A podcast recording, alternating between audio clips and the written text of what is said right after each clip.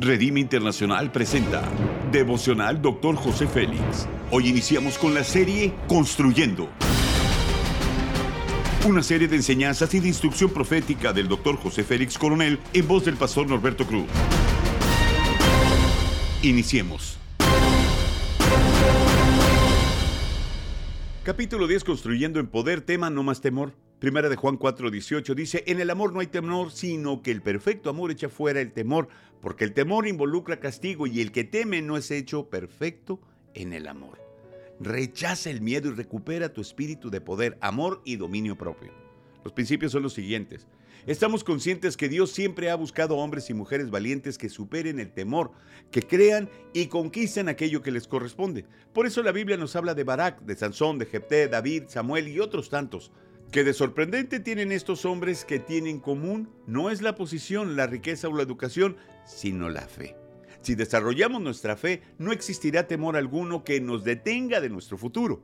Dios nos dio fe para caminar y correr, así que dejemos a un lado la silla de ruedas espiritual, que por pereza nos sentamos y esperamos a que alguien nos lleve. Pablo fue un gran evangelista que formó a varios discípulos. Uno de ellos fue Timoteo, quien evidentemente enfrentó un tiempo muy difícil porque Pablo le pidió que no se avergonzara de su fe, sino que la avivara. Tenemos que avivar nuestra fe para vencer cualquier género de temor que se presente en el camino. Cuando un espíritu de temor se apodera de nosotros, incluso los dones y regalos que el Espíritu Santo nos ha dado se pueden apagar. El miedo es capaz de paralizarnos y hacernos retroceder. No caigamos en la trampa. Cuando permitimos que el agua se filtre, aunque sea por gotas, cualquier lugar se inunda. Así que nada de goteras de miedo, porque Dios es como un plomero que nos ha dado las herramientas ideales para repararlas. El espíritu de poder.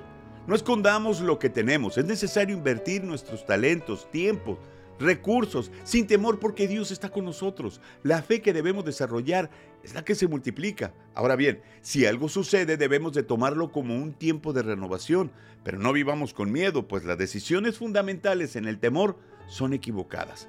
Así que frenemos a la duda, orando, alabando y dando gracias al Señor en todo tiempo.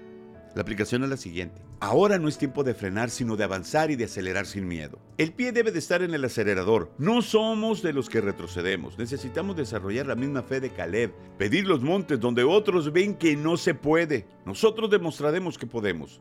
Haz conmigo esta declaración de fe. Nada es digno de temor, solo Dios. Amén. Ora conmigo.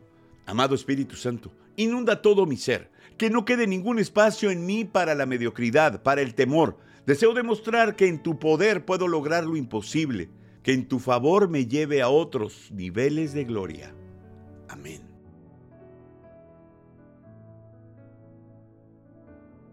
Gracias por habernos escuchado en Devocional Doctor José Félix. Hasta la próxima.